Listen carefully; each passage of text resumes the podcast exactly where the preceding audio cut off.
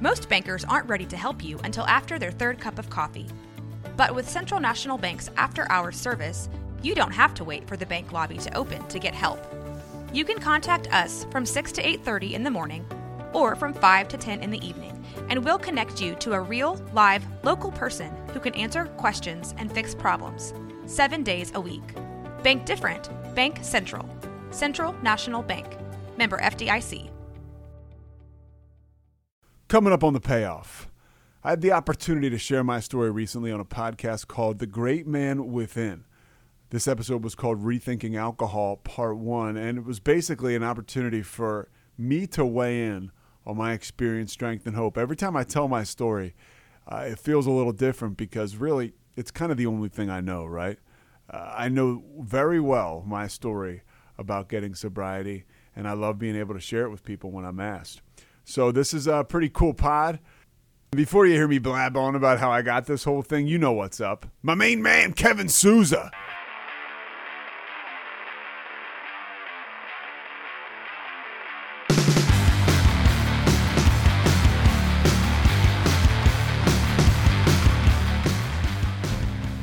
Hey, this is Dominick, and this is your home for the cutting edge conversations on optimizing your personal performance, lighting up your sex life, and living a purpose driven life of your own design. These are the topics that Dominick and I have both struggled with in our own lives and still don't always get right. This is Bryan. Welcome to the Great Man Podcast. Hey, this is the first episode of a three part series on rethinking alcohol. In 2021, one of our most downloaded episodes was Is Alcohol Keeping You from Your Great Man? Featuring Steve Wilt, one of the beloved brothers, the Great Man Within community. And what we found was a vibrant discussion among our community members around, man, maybe I need to rethink my alcohol behaviors and patterns. Is it still serving me in the way that I want it to in pursuit of my great man? So these three episodes, starting with the episode today with Pete Sousa, are going to be covering the topics of today is alcohol abuse and addictive behaviors and looking at the extreme side of when alcohol can really railroad your life. The second episode, we're going to be talking about what does life look like after alcohol? I've been personally alcohol free for six years and a lot of people are afraid of living a boring social life if you give up alcohol. And I'm going to give you an honest discussion around how my social life changed, some of the friction I experienced, and now how my life and social life are thriving more than ever before in the alcohol free world. And then the third episode is going to be an interview with James Swanwick, a friend of mine and the founder of Project 90, which is a paid program that helps people who are non addicts who want to give up alcohol in a 90 day group community program. So today, the first episode of our three part series is featuring Pete Sousa looking at the addictive nature of alcohol and what happens in an extreme addiction life.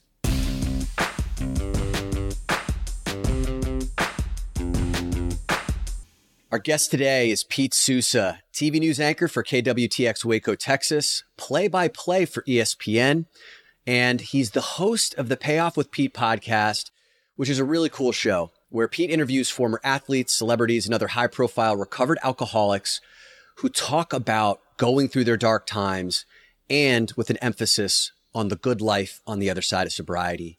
A few of the people Pete has interviewed include Leigh Steinberg, perhaps the most notable sports agent in history, and Tom Cruise's character in Jerry Maguire was supposedly based on Leigh's life. And Steinberg recently negotiated Patrick Mahomes' groundbreaking half billion dollar deal. Pete also interviewed Ryan Leaf, the notorious NFL quarterback who coming out of college was considered neck and neck with Peyton Manning, who was going to be drafted first. Peyton Manning ended up going first. Ryan Leaf was drafted number two overall behind Peyton, only to be out of the league in three years and owns the not so glamorous distinction of being the biggest NFL draft bust of all time. And so Pete has had the opportunity to interview some really big time people on the show. And as you might imagine, someone running a podcast on alcohol recovery might have some experience with it himself. Pete will tell you that alcoholism doesn't quite run in his family, it gallops. And he had so many false starts when it came to his recovery that he could host a poker match with all the one day sobriety chips he accumulated from AA. He always knew that he had two choices get sober or die. And the stakes don't get any higher than that. So on November 7th, which happens to be my birthday, and I'll always remember this. So November 7th of 2011, something finally clicked for Pete. That was the day that he found his sobriety, which he's maintained for over a decade now. And today, Pete's here to share the lessons he's learned from about 100 interviews of recovery on his show, and of course, from walking that path himself. Please welcome Pete Sousa. Wow. I'm humbled. That was pretty awesome. Well, I had to do it, man, because you know fraternity brothers, right? we we got a little connection for life. Why don't you Why don't you share that story? I, I left that out of the intro. I, I am about two years older than Dominick, but when I was a junior in college, yeah, sophomore, junior, I, I got this. Uh, me and a couple of guys I was friends with, we decided we were going to pledge a fraternity because we had a lot of close friends in this fraternity, uh, Lambda Chi. And Dominick was part, uh, two years younger. He was part of the normal group of freshmen that were going to enter a fraternity, but we were juniors then. That experience, we talked a little bit about that before we popped on here. I'm better off for having it, for sure. Yeah, we're better off for having it. And also, there were some moments that probably could kick off, you know, the, the conversation that we're having here today about alcohol. And, you know, in listening to your show, Pete, you know, you talk about alcohol was something that, and substance abuse was something that took hold, you know, early in high school and then into college. And some of the rituals that we went through, and we're going to keep a lot of those sacred, but one that's not so sacred is the pledges get put in a basement with a keg, and the keg gets turned on, and the keg is not allowed to be turned off until it is emptied.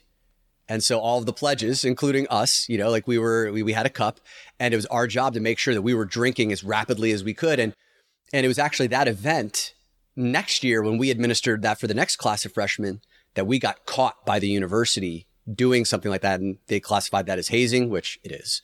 And we got kicked off campus and that's kind of where our paths diverged because you you were a few years older and your buddies you, you went back to hanging out with your buddies. I yeah. went and hung out with yeah. So, uh, in the room where the keg didn't stop. Yeah, unfortunately, unfortunately, because I always say all that dark stuff uh, has brought me to where I am today. It's a very interesting uh, journey, but you look back and it and it all starts to make sense. And I'm still you know, I, I think, and that's kind of, you know, the project, right? The great man within project is something that I am into because it's a project, you know? Absolutely, man. I'll ask one more question here before I'll let Bryan jump in here too is, you know, set the stage for us, Pete. You have this podcast where you're, you're interviewing some really compelling people whose stories of sobriety are inspiring many. We definitely want to unpack some of the themes that you've heard from, you know, having that bird's eye view. But why don't we start off with your own particular origin story around what led you down the path of addiction and when did the, the tables finally turn for you? Why did they turn for you on November 7th, 2011? You know, I'm sure like anybody that will qualify, anybody who's a drug addict or an alcoholic, at the risk of spending all day on that, I'll, I'll say that it was in my family, like you mentioned, all throughout my dad's side. It was also like a terribly kept secret. It wasn't something that you would talk about really. It wasn't kosher to talk about all the issues that were going on on my father's side. You know, his dad was was a happy-go-lucky guy, but abusive. That's the household that my dad grew up in. My dad did the best he could raising us. He actually did a kick-ass job when you consider the hand he was dealt. But he was an alcoholic. You know, you would call him a functional alcoholic. I heard somebody say well, really, what's a functional alcoholic? If, if, if, you're an alcoholic, you don't have any relationships really. Uh, so your life really isn't functioning. That's the environment that I was raised in with a functional alcoholic. First time I drank, you hear it. I got sick. I was in fifth grade. Fifth grade. That was your first drink. Was fifth grade. Wow. Fifth okay. grade. My brother Kevin was like my parents went to 7-Eleven. He would have a party. He was kind of like the outlaw in high school. Uh, he was a real cool guy. You know. He had a big party one night, and uh, I drank till I got sick. And I was think I was in fifth or sixth grade for sure because I remember I had a JV basketball game the next day, and uh, I, I, ended up, you know, I went there, I played, and then I didn't drink again until probably eighth or ninth grade. But the moment I started to drink in ninth grade, like it was my first spiritual experience.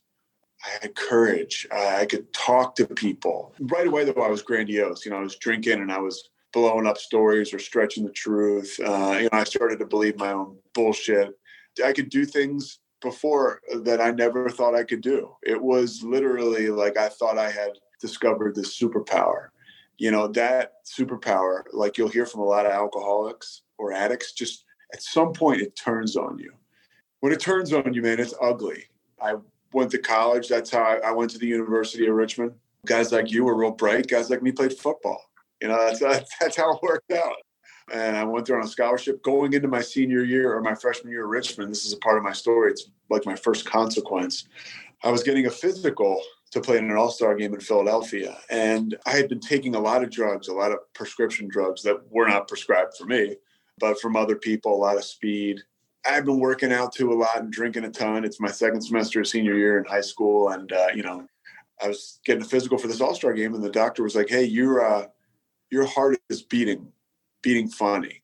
If we're going to let you play in this game, you got to see a cardiologist. And I went to see a cardiologist, and, you know, you do the stress test, echocardiogram, and they discovered right they were like, you have hypertrophic cardiomyopathy.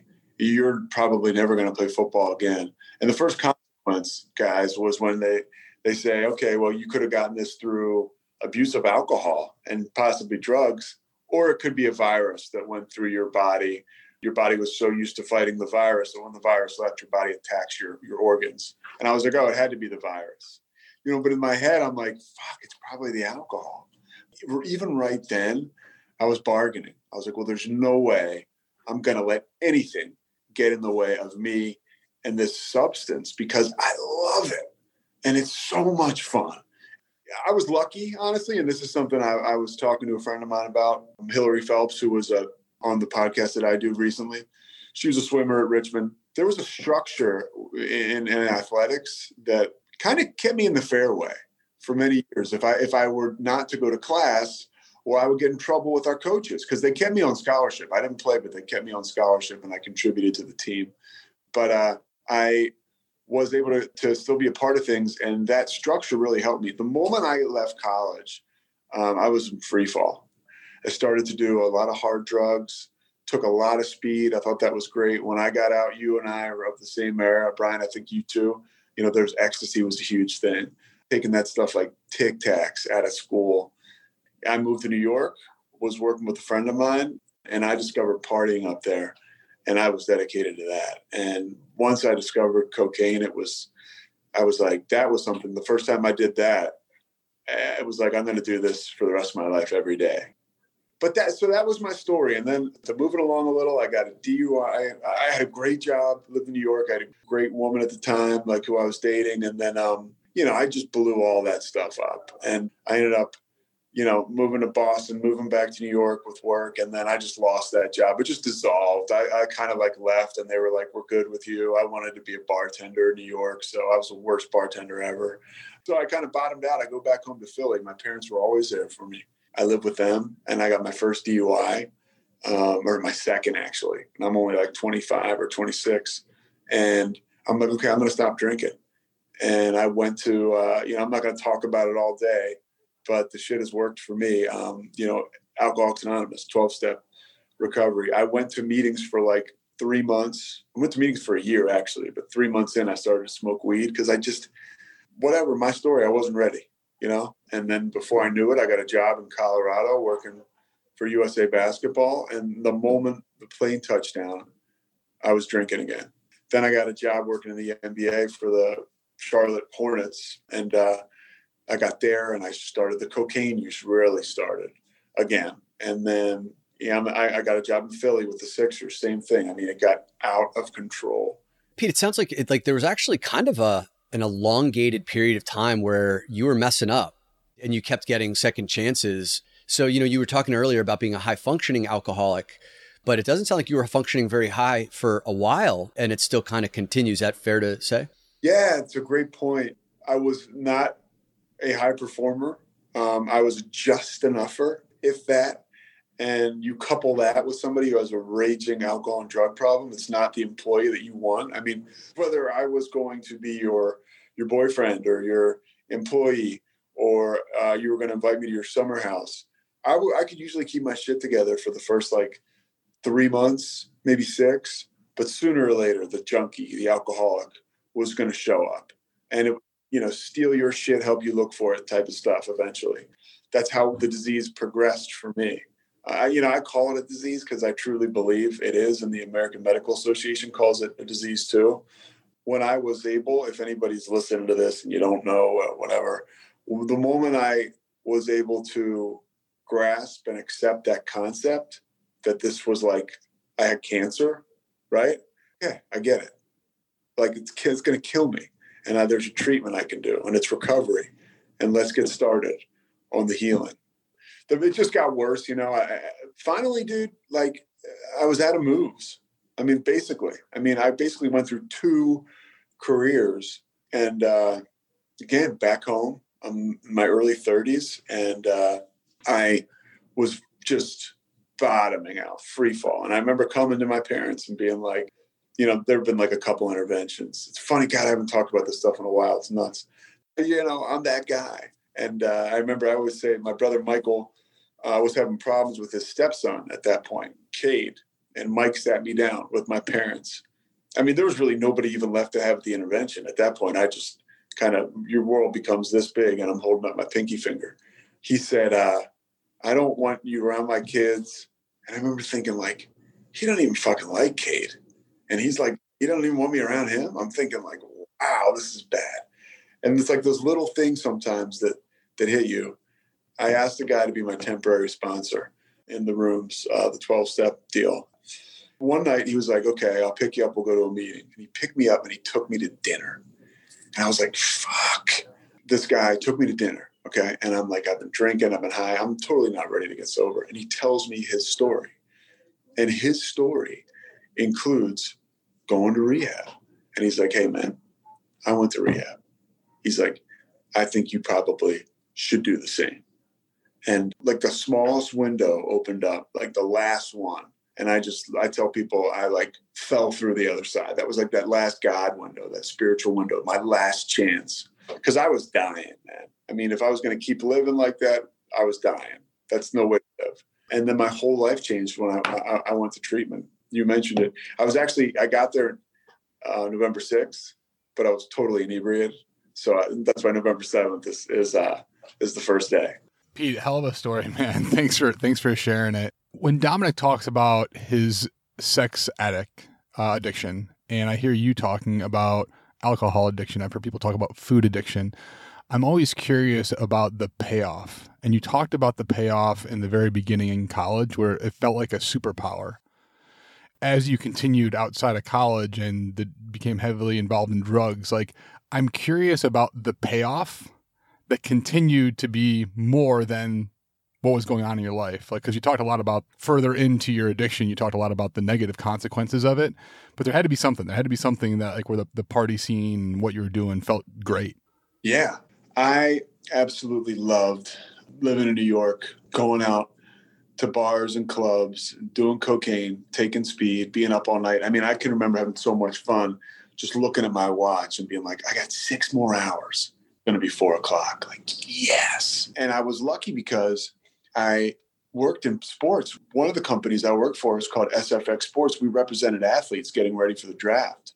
We had like an all access pass. We would go out with these guys in New York City you know, and, and, and skip the line and shit. And, and I'm a nobody, but I'm just with these guys. And I'm, and that was another thing that fed into my ego. I really thought that I was something special from the moment I got out of college. And I, honestly, I was just fucking lucky. I caught a couple breaks, a couple people, you know, liked hanging out with me enough where I just like fell ass backwards into this world of access. And uh, it didn't last terribly long, but holy shit, was it fun for like three or four years where and even when I worked in the NBA, same type deal. You travel with teams on private planes, you know, to the game. When I do PR, you're an extension of the team and the front office and the coaches, uh, you know, like a liaison to the media. But at that point, you know, I'm working in the NBA, also, here's something too you should know. And Dominick can speak to this about the addiction component. At some point, when you accept that you're an alcoholic or a drug addict and you seek treatment for it, and then Dominick talked about those false starts.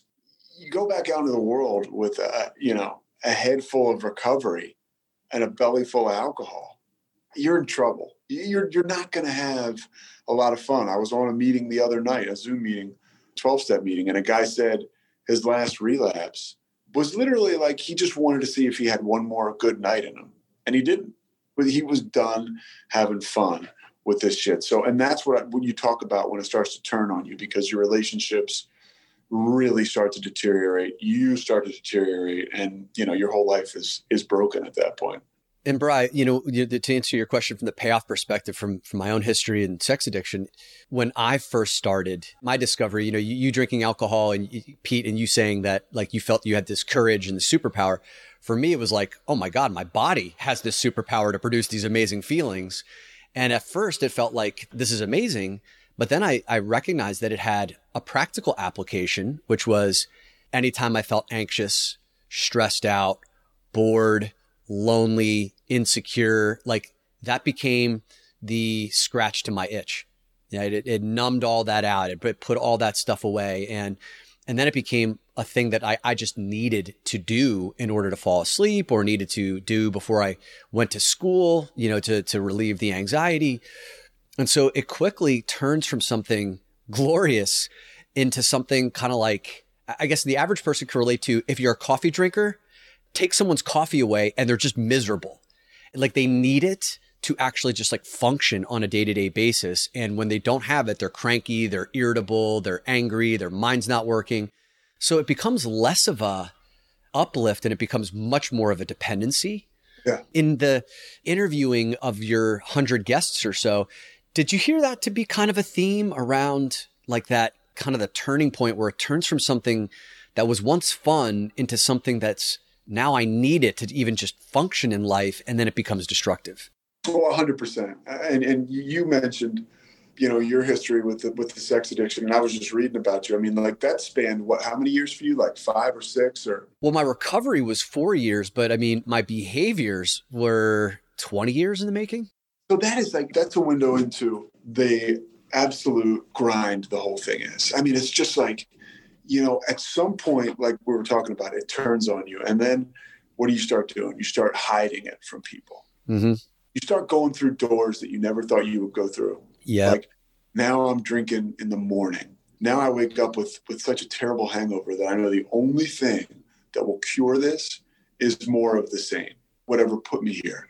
And then that cycle starts, and then I'm never going to be drunk at work. Then you're drunk at work and you're not able to perform. And it's like, you hear that from everybody. You know, uh, one thing I thought that I might hear talking to other athletes, but I wasn't sure that I was going to hear, but I heard with such consistency was guys playing high and drunk. Wow. Professionals? Yeah. Oh, yeah. Tony Mandarich, the guy who was, he was drafted second by the pack. You know, a lot of people look at Tony and say, oh, this guy did a shitload of steroids. And when he got into the pros, he stopped. That's why he didn't turn out to be, a, a, you know, the player people thought he was going to be. You know, really what it was was he developed an incredible dependency on opiates. And I mean, he talks about shooting himself up at halftime of a game uh, in the NFL, playing the Arizona Cardinals on the road. And he's like thinking to himself, like, I'll be, I'll be able to play better in the second half, shooting opioids. He's not like, he's not taking speed. He's like, this is like, you're not going to be any better, I would imagine, on this stuff. Uh, not a performance enhancer. And, uh, but he needed to take it. And he thought in his mind, it'll help him play better. And I remember I asked him, I was like, "Did you play any better in the second half?" He's like, "Fuck no." You know? yeah. But Vance Johnson, the guy who was a wide receiver for the Broncos, played in like three Super Bowls, exceptional receiver in the NFL, taking all kinds of drugs before games the night before. He Vance said he didn't even sober up till the second half. Wow. And Pete, what you're saying here, I, I wanted to double click on, like these lines in the sand that we draw and say, "I will never." right? I will never be drunk at work. And then you step over that line. Yeah. And then you create another line that you say, I will never. And then you end up doing that. And, you know, for me, it was like, I'll never cheat on a girlfriend. I'll never do that. And then I ended up doing that.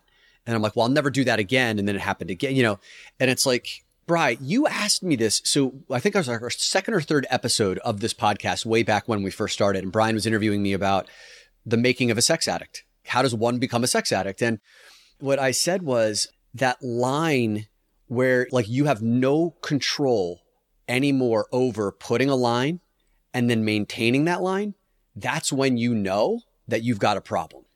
And it sounds like you found yourself there. All of the, the people that you've interviewed are doing these unthinkable things. Like most people couldn't imagine a professional athlete shooting themselves up with opiates at halftime or, yeah. you know, not sobering up till the second half of a game but teammates are all around him, coaches are all around him. They're getting away with it. Yeah, I, we had this one guy, Chris Terry, and he played forever in the NHL. that he had become so dependent on alcohol.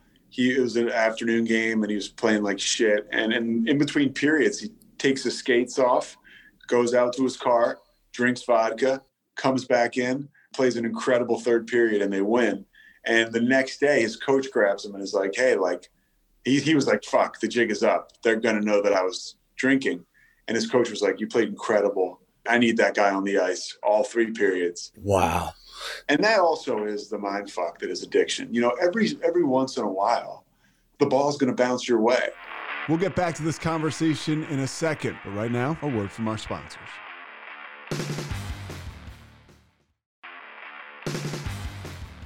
Right when you're drunk or you're high, and that's all I needed to be like, oh yeah, see that makes me better. I need that. Pete, I can so relate to this man. This this is a silly story comparing like I was in a softball league about ten years ago, and softball compared to like professional sports. An elite, an elite athlete, ladies and gentlemen. I, yes, we were.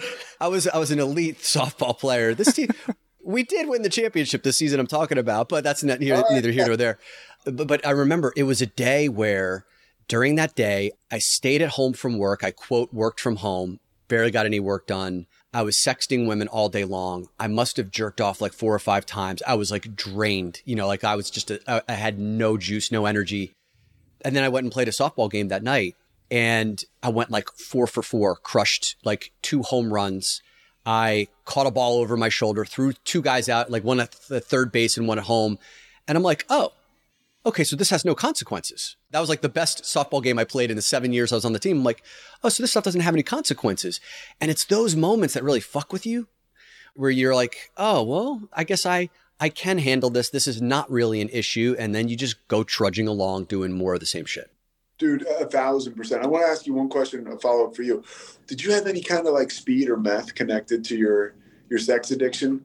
Because I know that fed my my sex drive for sure so when, when it came to substances, I, I never had in a my drug of choice was was just the sex addiction. So there was never any other substances. Yeah, very very high testosterone levels. That was that was all Dominick had to go on.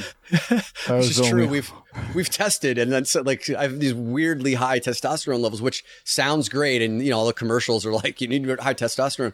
It fucked up my uh, hormonal system. So yeah, you can you can take some. wow, that's interesting. You know, B, I'm curious about something. When Dominick talks about a sex addiction, there's parts that are really relatable. And when you talked about being an alcoholic, there's parts that are really relatable.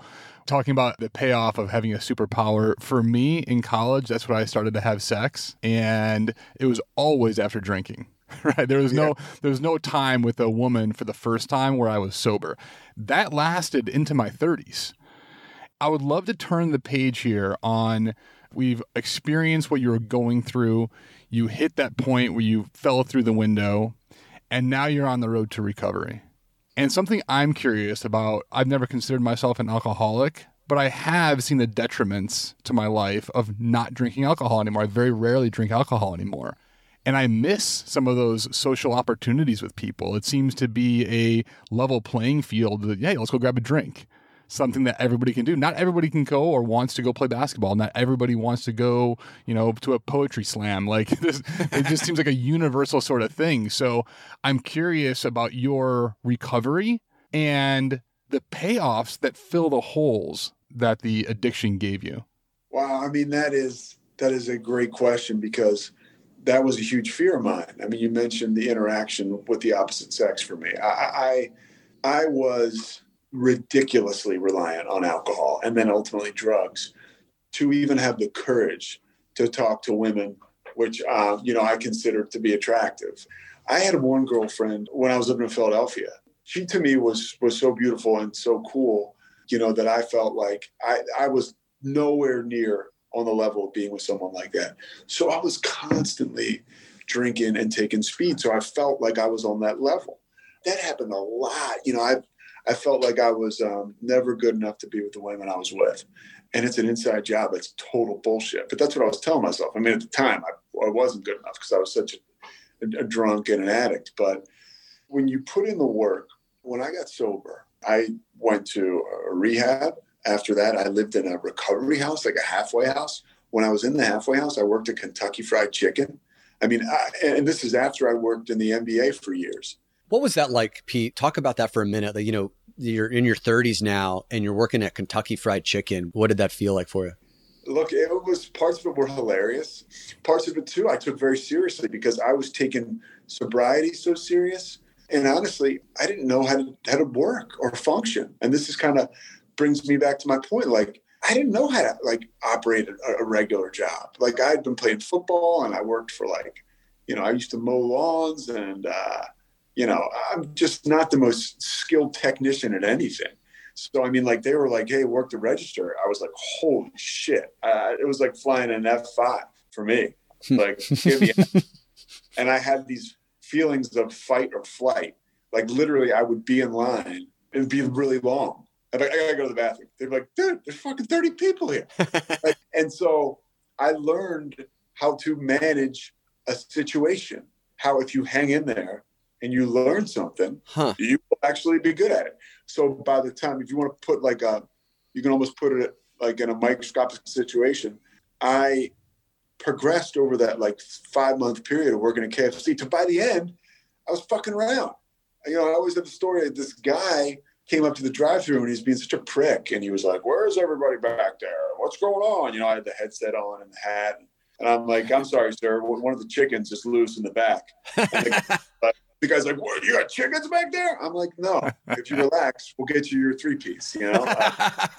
so therein, and that goes back to the thing with dating, and all of this confidence I got, all of this, the ability to hang in there, and kind of get back up to speed as far as life was concerned, was esteem building, and now I had this confidence that I never had had. I never really grew up because there was an arrested development. I was putting substance on every single emotion or learning experience basically that I ever had or life experience.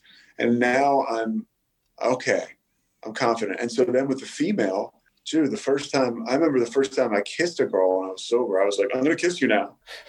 You know, it, was, it wasn't exactly I was like Pepe Le Pew probably or like Pete, that's so powerful though that you know we go through these experiences when we're on substances and we don't actually have to experience them. We don't actually learn from them. And so the addiction becomes very real because if you want that feeling again, you have to be on it in order to get it. So it sounds like whether it's KFC or kissing a woman for the first time when you're sober, it's kind of like being a kid again, like trying to build up all that confidence without the substance. These are incredibly important moments that we're talking about right now. And I, and I don't want them to be glossed over because you were talking about the line of 16 people or 30 people at KFC, which originally would cause you to bail out. You learned how to hang in the yeah. moment with the woman who you'd never kissed sober before. You would have needed alcohol in the past, but then this time, you know, you fumbled around. I'm going to kiss you now, and you dive in, and maybe it wasn't the sexiest kiss ever, but you did it. These are those moments. And Bry, when you talk about relatability, right? You know, the majority of the people who are going to be listening to this podcast aren't going to be alcoholics, but they can certainly relate to needing crutches for the things that like jack them up emotionally in life, whether it's around money, or being in a boardroom or romance. And like what you're hearing here is Pete, you like you really humbled yourself, you know, working at KFC, like given where you'd been can be a humbling experience. Telling a woman, I'm gonna come kiss you now. And like like these are humbling moments. But now look at you. You're an anchor on a on a news show. You're doing play by play for ESPN. And so last week I get a phone call or an email two weeks ago. Hey, this is uh, ESPN. Like you know, out of, out of Bristol. Because I, you do a lot of ESPN regional stuff or ESPN Plus, but this is like the big network. They're like, hey, can you do these play-by-play games next week for the University of Texas? You know, I'm like, shit, yeah. I was nervous. I mean, I was super prepared because that's what I do when I get nervous. Otherwise, I'm just going to sit around and get nervous. Anyways, the game. I mean, I know how to call a game, but I needed the information on the guys or whatever. But I, I have this pin I wore at KFC, and I still have it and I put it right next to you know the mic box that I was using, and and once in a while I would look down at it because not everything go. You, you call a three and a half hour game with the producer in your ear and a director talking. Sometimes you got your color analyst here, all this action going on, uh, you know, tons of shit, and uh, honestly, I wouldn't have those fight or flight feelings, but I would have feelings of awkwardness or whatever, and that was a good thing to kind of ground me to look at that name tag and be like, you know, you're good you got this. Like it's not all that big a deal. And uh, it, hell, it works. You know, I still to the to this day lean on those experiences. Sometimes knowingly, sometimes unknowingly. That that experience, those humbling experiences, are really for me what what has made me the man I am today because it was hard. And you know, doing hard things is what makes I don't like doing hard things. Ask me to do something tough, and I'm, I'll be like, oh, can we can we make it like a month away? like that's a job for future Pete. You know, future Pete ultimately has to do that at some point. You know, but I'll do it. Uh, I don't like hard stuff, but if I commit to it and I end up just walking through it, I get out on the other side usually with some some self esteem, some more. P, one of the questions that when I was working in the sexual health space, I would get often from parents is how do I talk to my kids about sex? It's a hard topic. I'm uncomfortable with it. I don't really want to do it, but I think I should. I never got that talk related to alcohol. It was just, it was kind of like, eh, don't drink. It's not a thing. My, my parents didn't drink and, and we just kind of didn't talk about it. I'm curious what you would tell, you know, either your kid or, or the advice you would give a parent for, for their kid when it comes to alcohol and substances first thing I'll say is I'm not an expert. You know, there are people who who can answer this more eloquently and probably a little more research based. Uh, I will tell you that my brother Michael is sober, and he's a guy that I admire a great deal. And he has incredible relationships with his children. They've never seen him drunk, uh, but they know that he has this. You know, for an alcoholic talking to their child, I think it's very important that at the right time, when they reach the right age, uh, that you let them know, hey, we've got this in our family. I have this. There's a reaction to this stuff that is abnormal that I have. For you to keep an eye on this uh, is something you, you're going to want to do. I have seen guys that are sober today, alcoholics, have really great relationships with their kids. There's an education there and an open dialogue that I think, whether it's sex or whether it's alcohol, you know, I grew up in a family where we didn't really talk about sex. We didn't talk about getting fucked up until it was all too late. You know, I think that it's it behooves a, a family to just have that open dialogue to kind of take away that stigma. Um, hey, look, if you have this reaction, you might have this, and it's okay because I do too, and we can talk about it. Look, if somebody's going to be a raging lunatic, alcoholic, or drug addict, unfortunately, a lot of times that's just the hand they drew, and they've got to manage it somehow and it, it happens. Even today, when I have a situation that I'm not sure about getting into, you could find somebody that went through the same exact situation and said, I did it. Don't do it. This is what'll happen. I'm like, yeah, I think I'll figure it out myself. And then it's you know, you go, you go run into a buzzsaw. But so the only way I can really answer that is from the perspective of somebody who has a drinking problem. Uh, as observing my brother, he has done a miraculous job of raising his kids.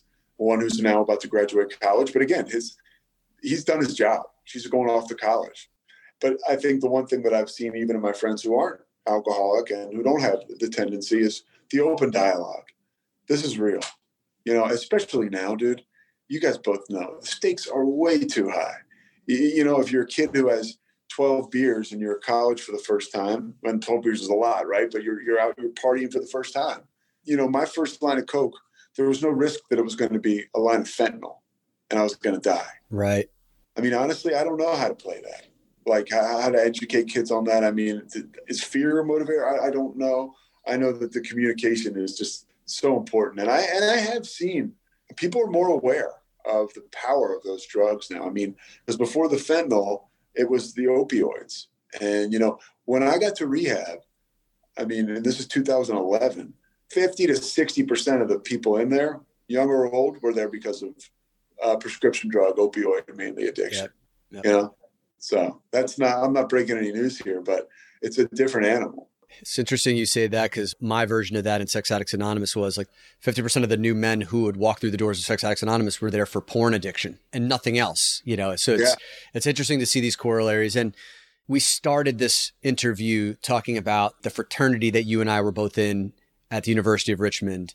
And I thought it could be cool to, to wrap the conversation with drawing a parallel to the the fraternity that we are in now together, which are you know recovering addicts. Yeah. And one of the things that most civilians, so Bry, just in case you didn't know, you're a civilian. And you're, a civilian means that you you are not you, you haven't been an addict, you haven't recovered from addiction. Most civilians don't really understand is that just like a fraternity, recovery requires an initiation. An initiation is something that requires something big of you. It requires you to surrender your will to a higher power, to a process that's smarter than you, that's been more effective than you have. There's a certain level of humility that you have to surrender to as well. And then you get broken down. You willingly accept to be broken down completely at your core so that you can reassemble yourself from an intentional place and come back out the other side. That's why Pete, when I when I haven't spoken to you in 20 years, I automatically know that we're going to have a kinship because you've been through it, your own version of that. And I imagine that you feel a similar kinship to all the people that you interview on the Payoff with Pete podcast, right? Because there's something to be said for someone who's gone through that ordeal, that initiation. And we talk all the time on this podcast that rites of passage for men don't exist in our Western world. Boys just kind of morph into men, and we have a lot of little boys growing, running around in men's bodies.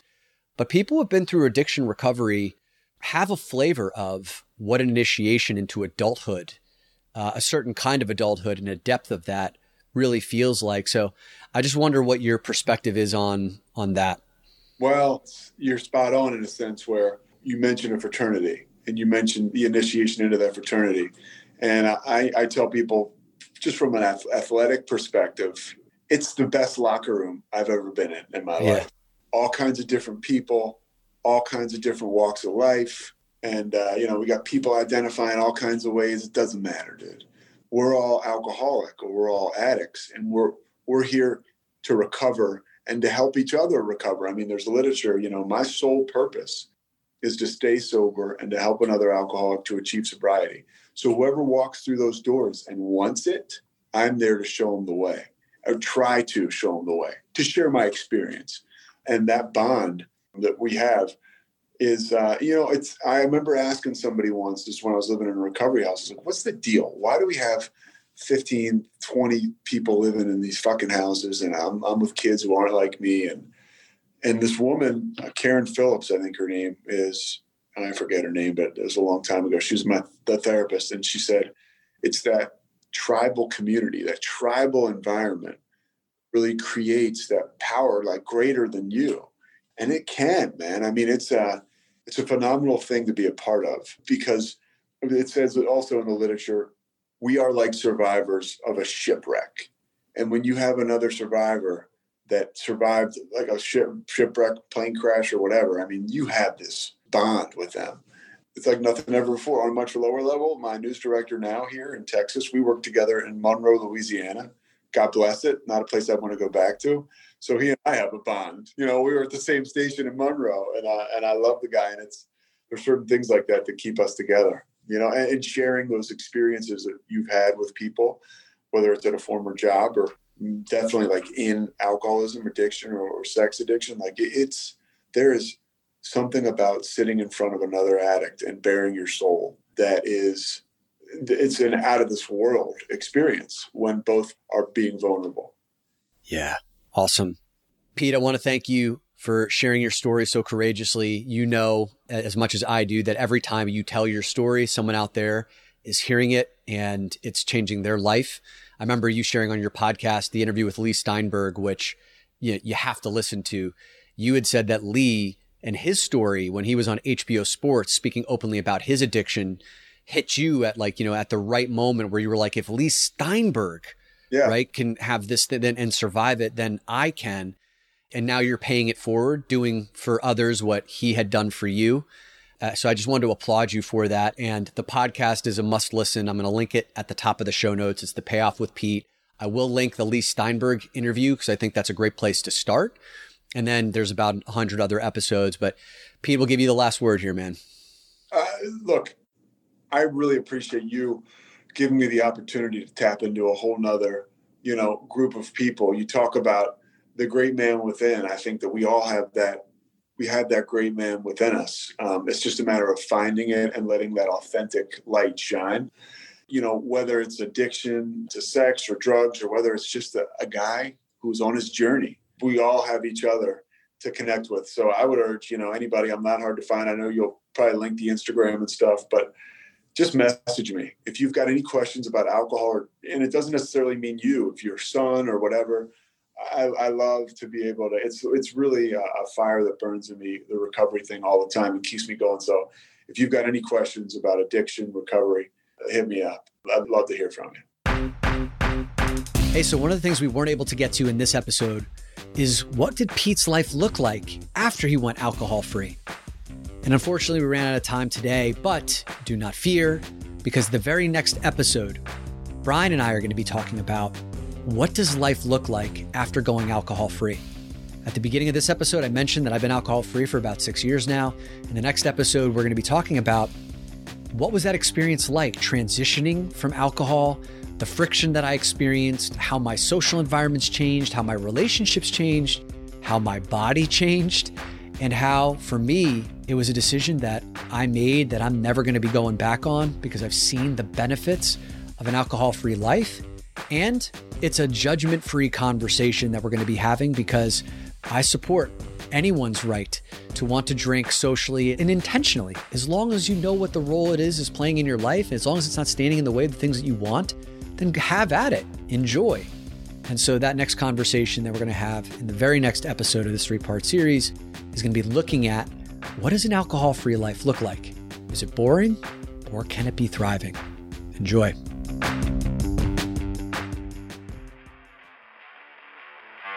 Thanks so much for listening to The Payoff with Pete. Once again, I'm Pete Sousa. And of course, we are part of the Rogue Media Network. All kinds of good podcasts you can find at roguemedianetwork.com. And of course, you can find this podcast and all those other ones wherever you get your podcasts iTunes, Spotify, other spots like that.